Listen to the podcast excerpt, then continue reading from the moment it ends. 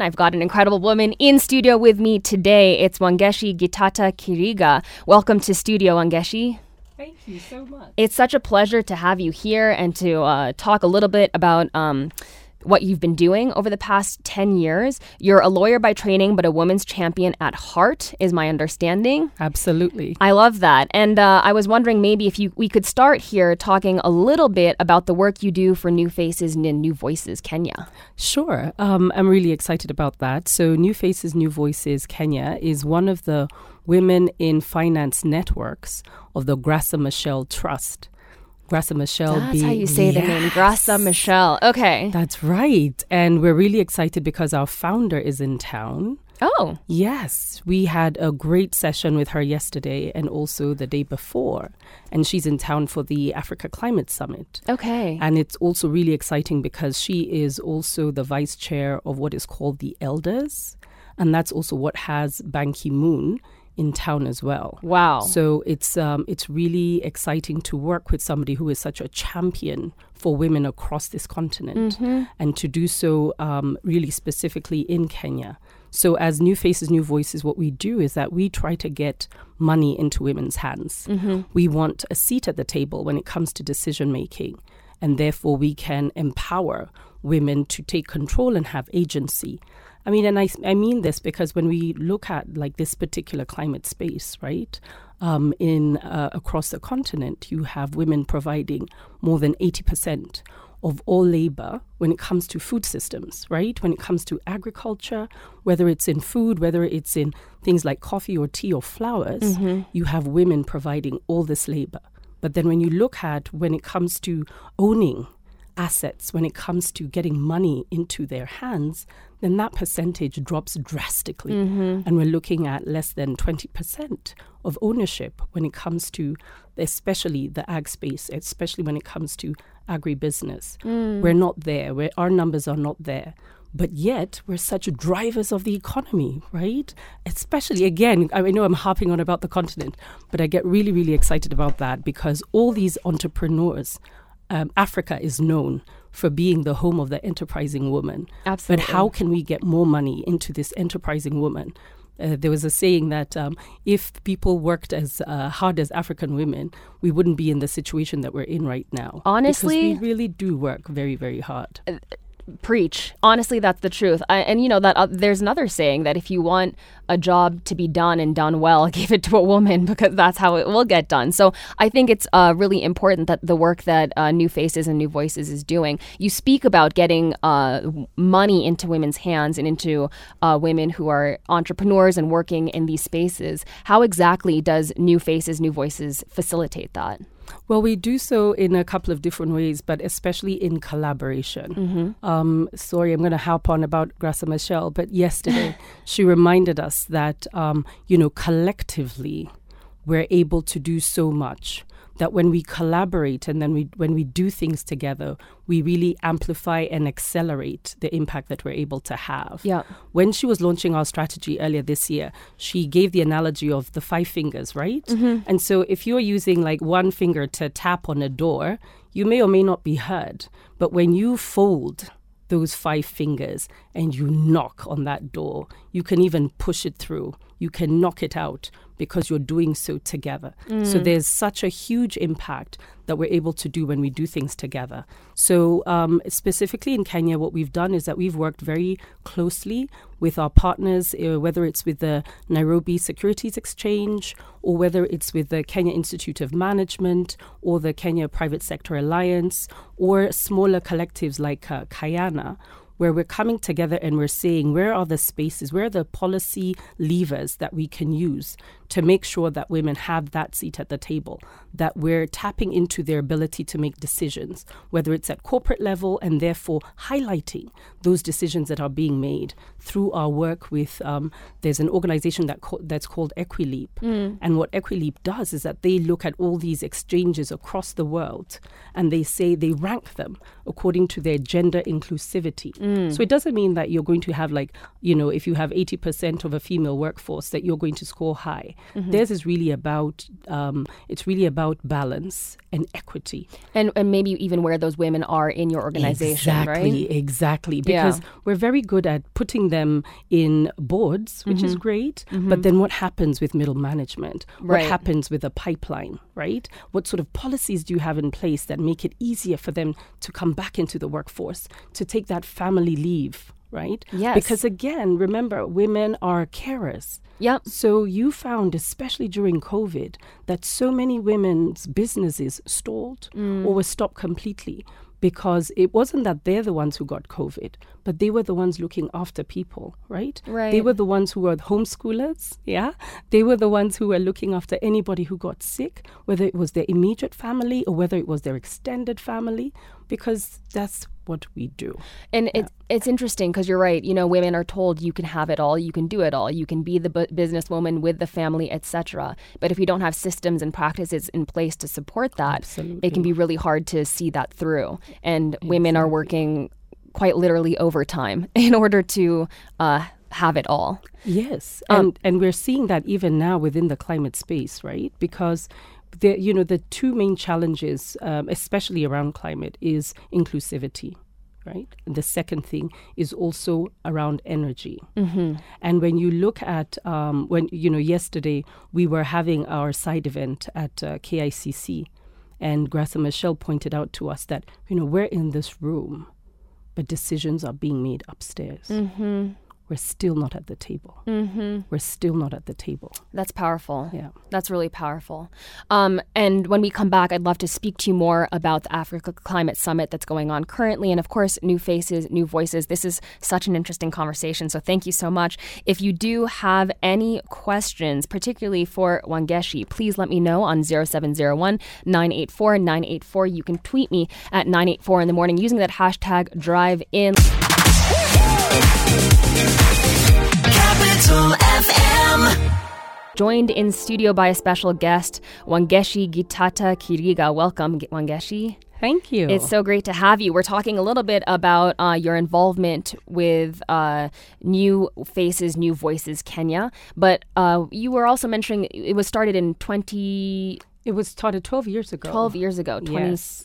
So that was that have been right after the whole financial crisis, actually, yes. which is why it was called New Faces, New Voices. Okay. Because the idea was actually, if we had more women in these spaces, we probably wouldn't have been in the mess that we were in. Mm-hmm. So that's where the name came from, that we wanted to have new faces and new voices, especially in the finance arena mm-hmm. across the continent. And but it's available. Uh, New Faces, New Voices has a presence in 16 countries. Correct. Does it go by a different name in those countries? No, it's okay. called New Faces, New Voices, and you just have the different country chapters. Oh, I see. Yes, yes, okay. Yes, yes, Well, uh, maybe we can speak a little bit about you. You had mentioned before the break about the Africa Climate Summit ongoing mm-hmm. and women in agriculture. Uh, could you speak to us a little bit about what we're experiencing there with uh, the gap in funding and how women are involved? Absolutely. Because what we well what we tend to see across this continent and, and I'll, I'll say I'll start off with talking about the continent and then we can talk a little bit more specifically about Kenya. Mm-hmm. Um, uh, we tend to have smallholder farmers across the continent, right? They're the ones who provide more than eighty percent of all our food. You also have, um, ag- you know, the arable land globally is actually sitting in Africa, mm. which is actually such a contradiction when you consider the fact that we are a net importer of food mm-hmm. as a continent. Mm-hmm. And so these are some of these disparities that we need to figure out. And one of the exciting things is the Africa Continental Free Trade Area. I'm really hoping that we get this right because if we can get it right, we're unlocking a lot huge markets number one, but also we're going to be able to move food across borders without all of these, whether they're tariff or non tariff barriers.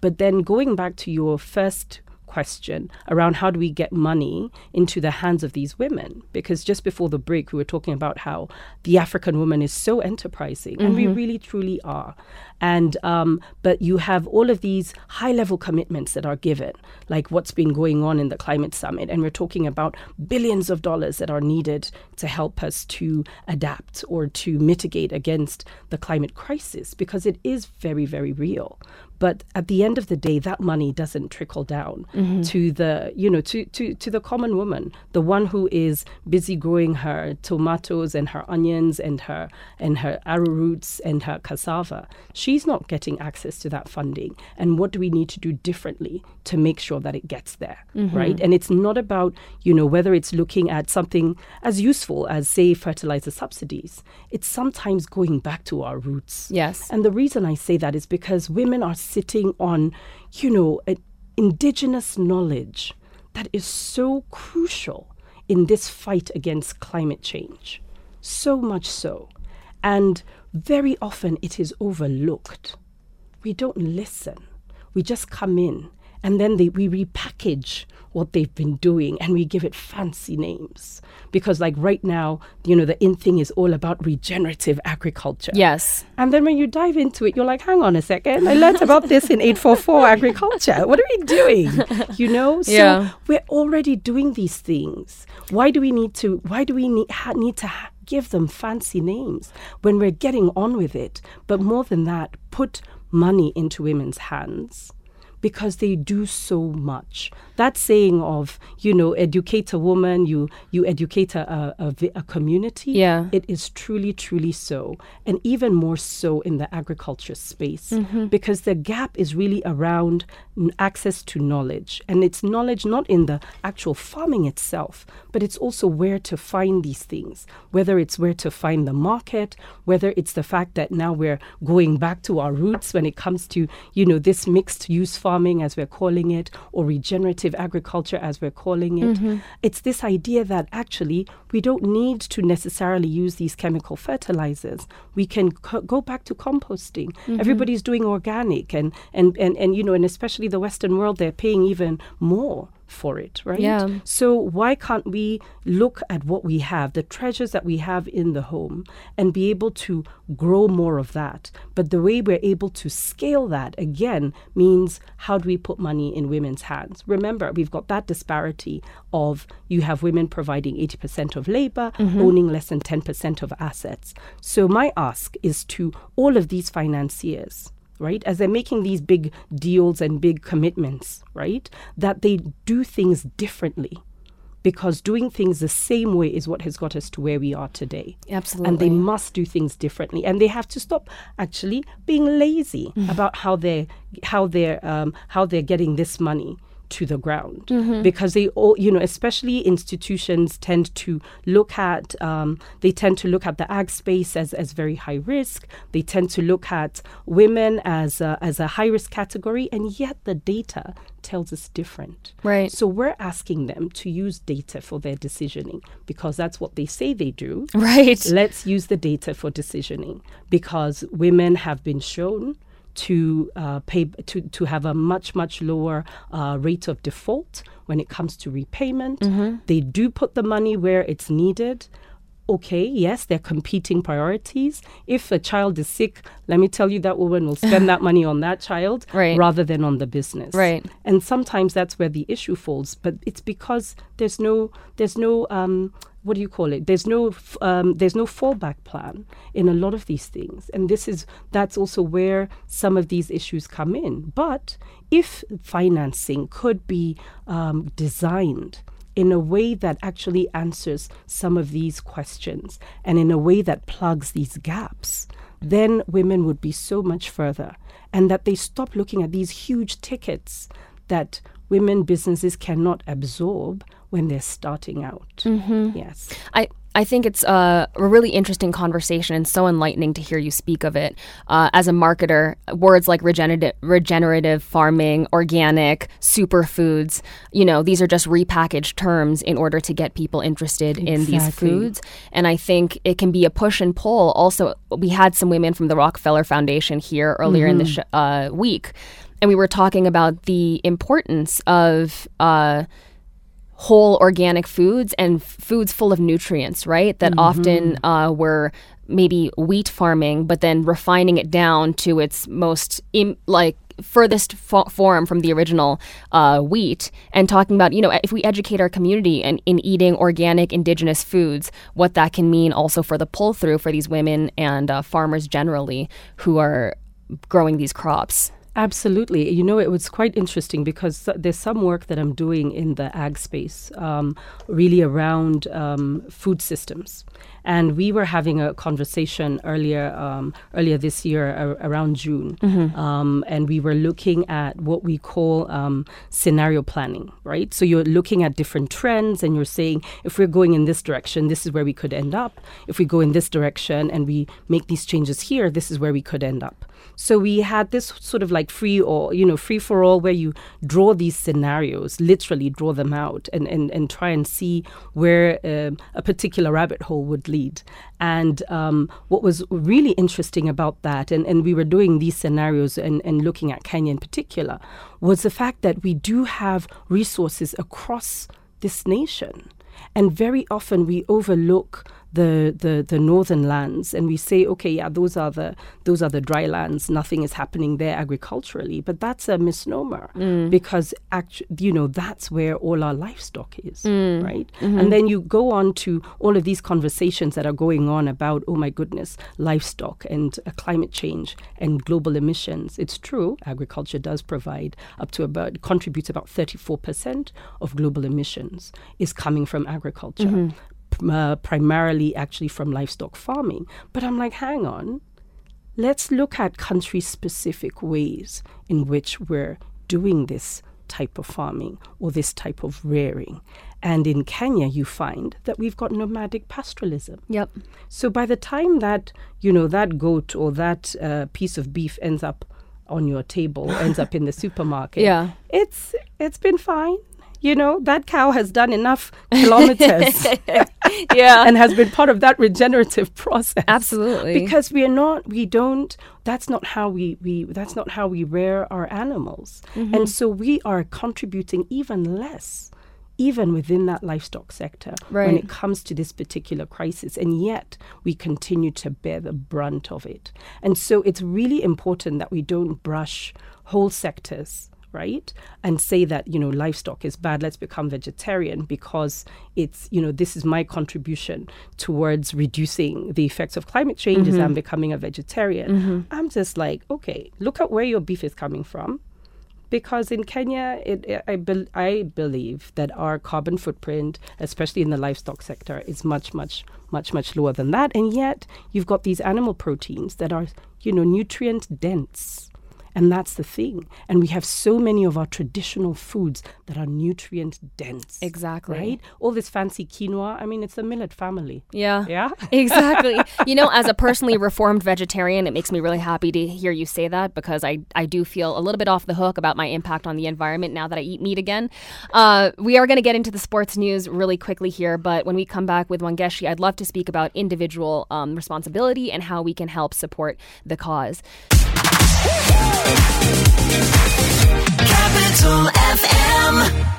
You're tuned into Capital in the Morning with myself, SoniSideUp, joined in studio today by Wangeci Gitata Kiriga. Welcome, Wangeci, again. Thank you. We're talking about all these uh, projects that you're involved in, uh, much like New Faces, New Voices, which is about empowering women and putting uh, money in women's hands to really empower themselves and be- entrepreneurs or just in any space, really. Uh, and we talked a little bit about the Africa Climate Summit and climate change and women in agriculture in particular. Absolutely. I know you're technically a woman in agriculture. yes, I am. Can you tell me a little bit about Revolutionary Coffee? Oh, it's my absolute pleasure. So, Revolutionary Coffee is uh, my baby. Okay. I just uh, started this brand a year and a half ago, but I've been in coffee all my life. I grew up on a coffee farm, which is why I'm so close to um, to the ag space, really and truly.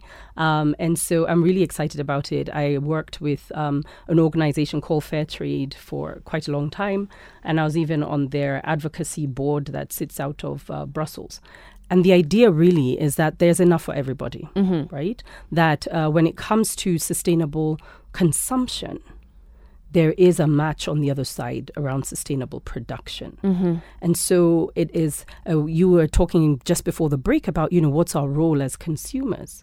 And that's it. That's the role as a consumer is to make those conscious choices about what's available to you, mm. right? The thing that will provide you with those nutrient dense foods that we were talking about, but also just having an idea about where it's coming from.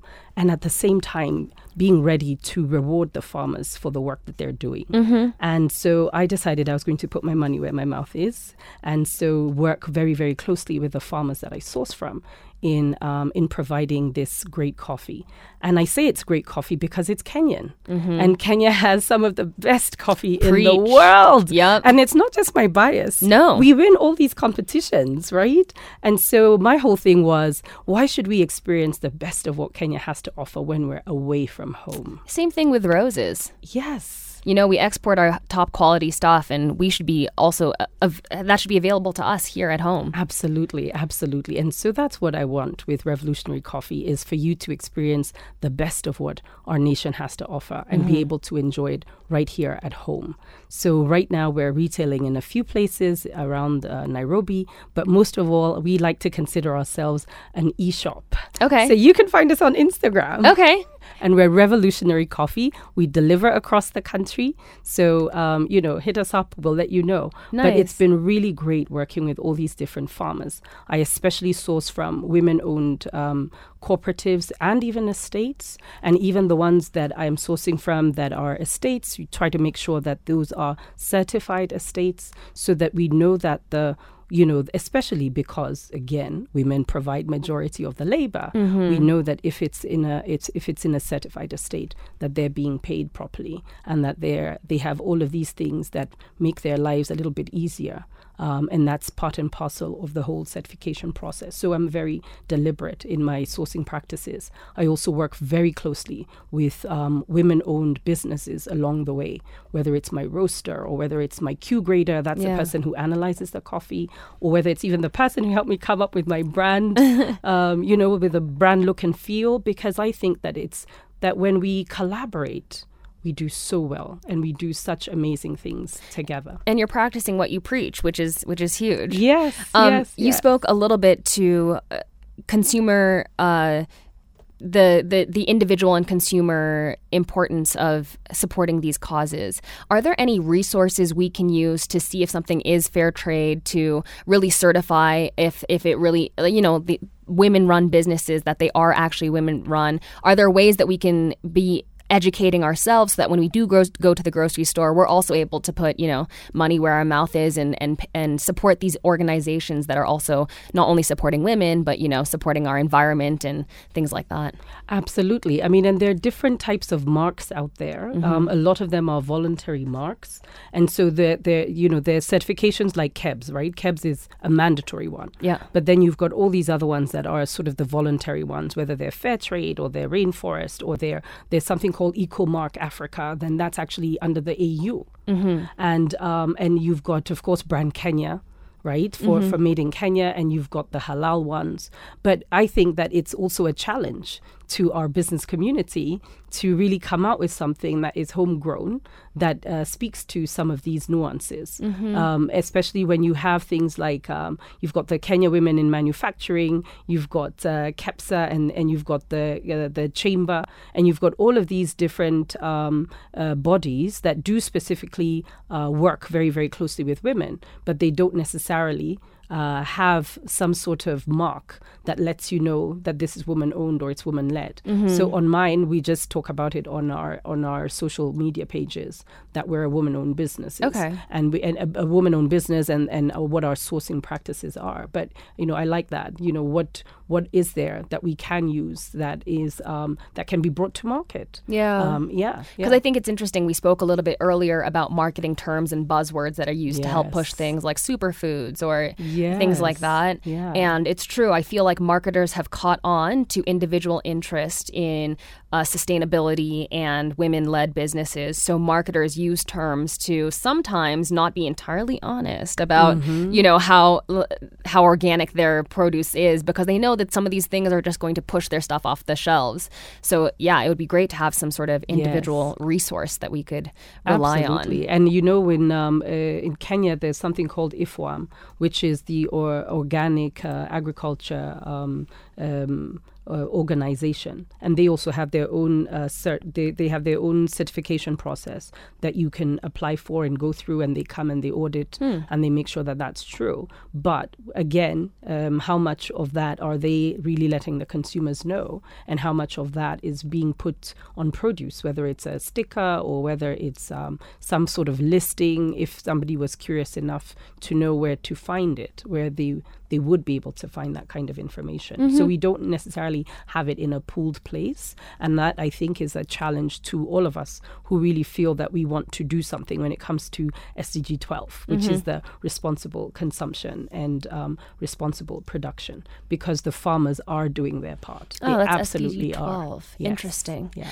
And if, if somebody wants to get involved with New Faces, New Voices, or some of these projects that we've been speaking about, Mm. Revolutionary Coffee, what, what are ways that we can be in touch or follow along with what you're doing? Yes, please do. Do follow us on our socials. We're New Faces, New Voices Kenya or NFNV Kenya, and that's on our um, our LinkedIn, our um, our Instagram, our our Twitter. Is it still called Twitter? I'm I call it. Twitter. Twitter, Twitter till the end. and then of course our website, um, Okay. which is uh, newfacesnewvoices.org. Um, you can follow us along there and get all of this wonderful information about the work that we're that we're doing. Amazing. Well, Wangeci, thank you so much for joining me in studio today. Oh, thank you for having me. Yeah, it's been a super enlightening conversation. And of course, as Wangeci mentioned, New Faces, New Voices, check out their website, and that will lead you to their Instagram, their LinkedIn, etc. And so thank you, Wangeci, for, for being here today. Thank you. Capital FM.